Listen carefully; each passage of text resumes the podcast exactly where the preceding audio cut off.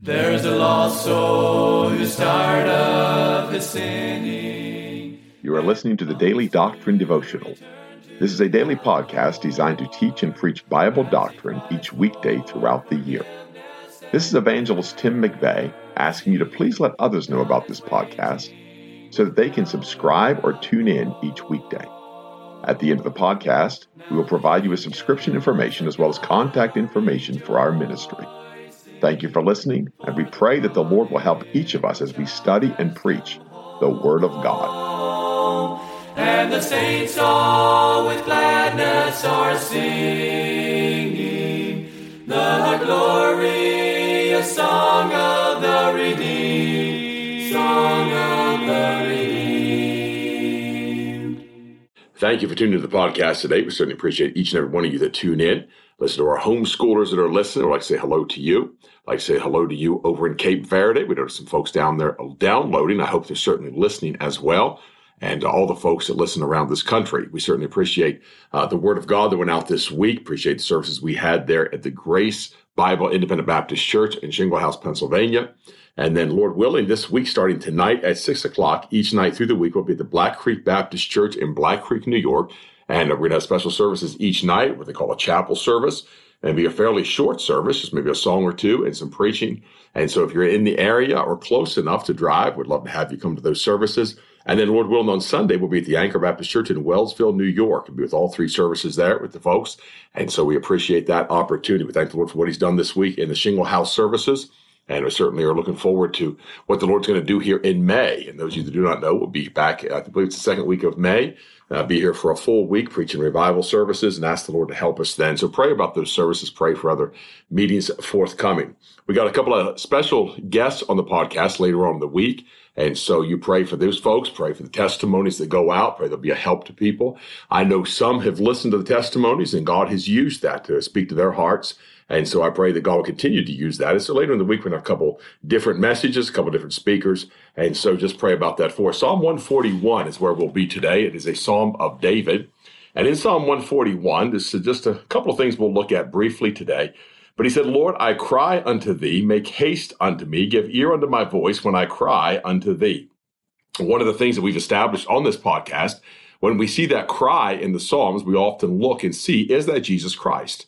He was with strong crying and tears. That's the, it was in the days when he was on earth. He was a man of sorrows, acquainted with grief.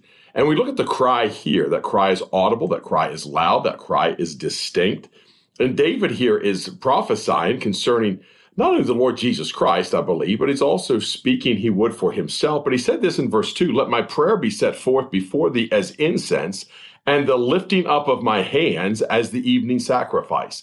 And there's a lot of things that can be said about that. But the main thing is that incense, that sweet perfume, that thing that is crushed upon the altar of God. It is a sweet savor unto the Lord. And that incense is very distinct in the scriptures. In Exodus chapter 30, God gave a very specific recipe for that to Moses. And then Bezaleel, the son of Uri, he came and made that according to the recipe thereof. It is used as a sweet savor. It is crushed. It is beaten small. And so one of the other key words there that really looks at this is definitely messianic to me. But then there's the lifting up of my hands as the evening sacrifice. And Jesus Christ was high and lifted up. He lifted up his hands. How did he lift up his hands? On the cross of Calvary. And it's just something to look at. And, and, there's things that people say, well, you can't be dogmatic about those things. Uh, you don't see a, the skeptic, of course, always says, well, that doesn't mean that's Jesus Christ. But when you see enough clues about something, it's like an investigator in a murder case when he starts to see clues that point to the same person, guess what he does? He investigates that person. And if you see enough clues in the scripture, you begin to investigate who that is, and you might just find Jesus Christ. And we've had testimonies of some that that's exactly what they did.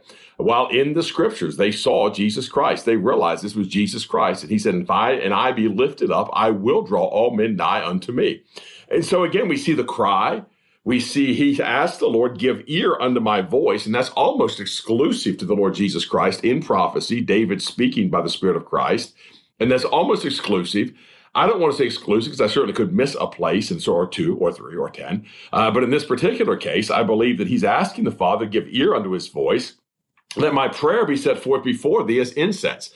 That incense is always upon that altar. The Lord smells that incense because he ordered it to be so. And it is a picture of his son, is a type of Jesus Christ. And the lifting up of my hands is the evening sacrifice. And we certainly understand that the lifting up of his hands as he lifted them up on Calvary. So again, we see some little things in there that folks might be skeptical, and that's fine if they're skeptical. But I believe David is prophesying here because in verse 3, then he says, Set a watch, O Lord, before my mouth, keep the door of my lips. Now, people say, well, that's just David requesting, asking the Lord to guard his lips. But Jesus Christ, as a lamb before her shears, was dumb. And that is that peace offering. That is also that burnt offering, that lamb, that female sheep would come, that ewe lamb. And as a lamb before his shears was dumb, yet he opened not his mouth. And so he asked the Lord here, said, Watch, O Lord, before my mouth, keep the door of my lips. Why would he do that? Because that's the prophecy that's given. He's not going to defend himself. He's a man of meekness. He's always had been a man of meekness. And he's not going to defend himself. He is going to pay the price for our sins. He's going to submit himself to that death at the cross. And in doing so, he openeth not his mouth. He would not answer them whenever they accused him. So again, all three of those verses, we see clues to Jesus Christ. We see this now to me as messianic. Incline not my heart to any evil thing to practice wicked works with men that work iniquity, and let me not eat of their dainties. And so again, the request, you and I can apply that to us today. I wouldn't have a problem with a man preaching that as far as the saints of God.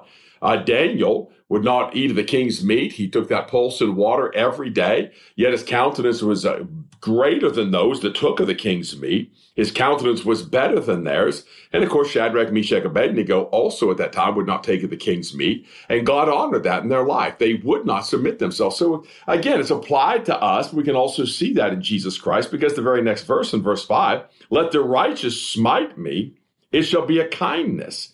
And let him reprove me, it shall be an excellent oil which shall not break my head. For yet my prayer also shall be in their calamities. Now, the righteous did smite Jesus Christ. It pleased the Lord to bruise him. We did esteem him smitten of God and afflicted in Isaiah. And so, again, the righteous did smite him.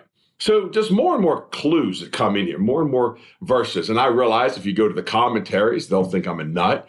If you go to the the online commentaries, which, well, never mind, don't do that. But even if you go to some of the old, fairly solid commentaries, they just didn't see it in this light. But I believe God has opened this door for us to see these things and to reveal Jesus Christ in Psalms. And this is one of those Psalms that certainly I believe we see him because it was the Lord that smote him. It was the Lord himself that took him by the neck in Job chapter 16 and shook him. We have a dear brother in the Lord that's now saved by the grace of God. That was a verse that arrested him when he saw that Jesus Christ was taken by the neck in his stead and was shaken to pieces. And that the Father did that. It was the Father that smote him.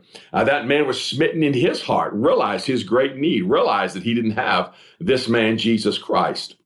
So he goes on in verse 5 and he says, For uh, reprove me, it's been excellent oil which shall not break my head, for yet my prayer also shall be in their calamities. When their judges are overthrown in stony places, they shall hear my words, for they are sweet. Now, why would we want to hear the words of David? We're not interested in the words of David, we're interested in the words of God.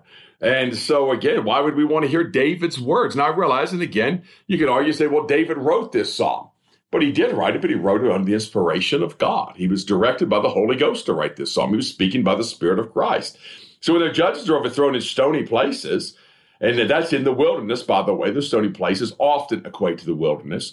He said, They shall hear my words, for they are sweet. And there's nothing sweeter than the word of God, nothing sweeter than his testimonies, nothing more wonderful today to hear than the testimonies of Jesus Christ, the words of God.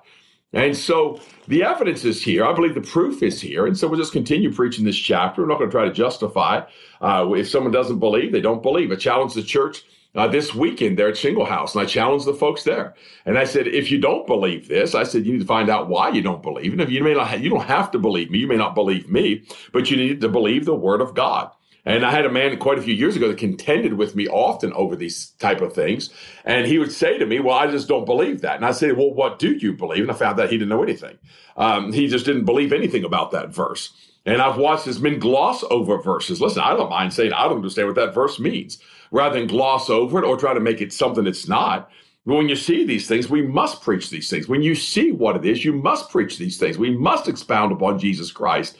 In verse 7, our bones are scattered at the grave's mouth, as when one cutteth and cleaveth wood upon the earth.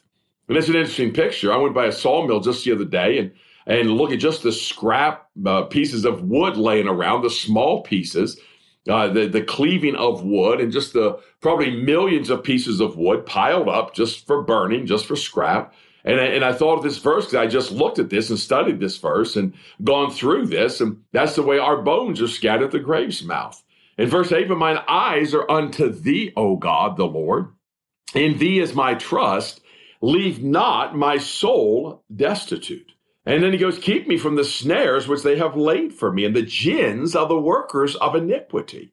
So again, we go back. There's a couple of things we see. One there, leave not my soul destitute. Is it the soul of Jesus Christ? That soul which is made an offering for sin. So many times in Psalms, we see the soul of Jesus Christ. We see not only does he expound upon the soul, he tells us details about the soul, how the workers of iniquity are against his soul, men have laid snares for his soul, the wicked have tried to capture his soul, or the wicked have oppressed his soul.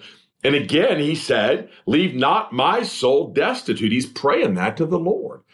When would Jesus Christ pray that? When he feels destitute when he's in the garden, when he's sweating, as it were, great drops of blood, when he's asking the Lord, not his will be done, but the Father's will be done. But if it would be his will for that cup to pass from him, nevertheless, not my will, but thy will be done. And so again, he's not destitute. The Father at that point is still with him until he has made him to be sin for us. And then he comes under the wrath of God. In verse 9, keep me from the snares which they have laid for me. And those snares, and we've talked about that many times throughout the years uh, in different avenues, but those snares that are laid and the gins of iniquity. And one of the things I've often seen with the snares and with the gins both is that when you look at that, you realize there's two different things he's speaking of there.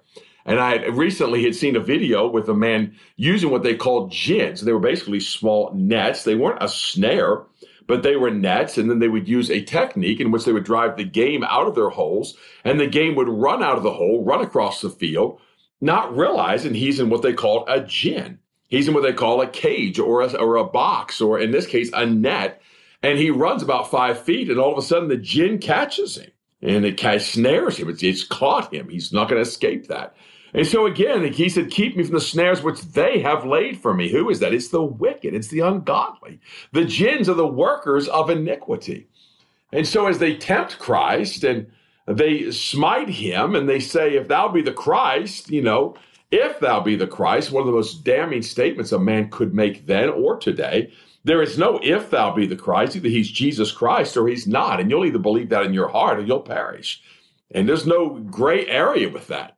To believe the Lord Jesus Christ is to believe him with all thy heart. There's no other way to believe him. And as the wicked fall into their own nets, whilst that I withal escape. So as they've laid these snares, laid these gins, he said, Lord, let them fall into their own nets. Let them be captured. And I could tell story after story, growing up in the country of guys that trapped and missing fingers and, and, and bruises and cuts and gashes. Thankfully, it was never a bear trap, but just a muskrat trap or a small rabbit trap, and they set it wrong. And those old uh, those old traps, if you didn't catch the trigger just right and didn't get your finger out in time, or take your fingertip off, and that's what he's talking about. But it's a little bit deeper than just the fingertip. He's talking about let them be captured. Let them be taken in their own deceit. Let them be taken in their own wickedness. Let them be taken in their own iniquity. Why? Because they have withstood the Son of God. And this world is still withstanding the Son of God. This world still despises the name of Jesus Christ. And so I exhort you today as we finish up on Psalm 140, when I exhort you to proclaim the name of Jesus Christ, lift up that name, exalt that name, extol that name, that name which is above every name, the name of the Lord Jesus Christ. Hope you have a great day. Look forward to talking to you tomorrow on the podcast. There's a lost soul who's tired of his sinning, and he longs to return to the Lord as he cries for forgiveness and mercy. You have been listening to the Daily Doctrine Podcast with evangelist Tim McVeigh. For correspondence, please contact us through our website andsomeevangelists.com and use the contact form to connect with us.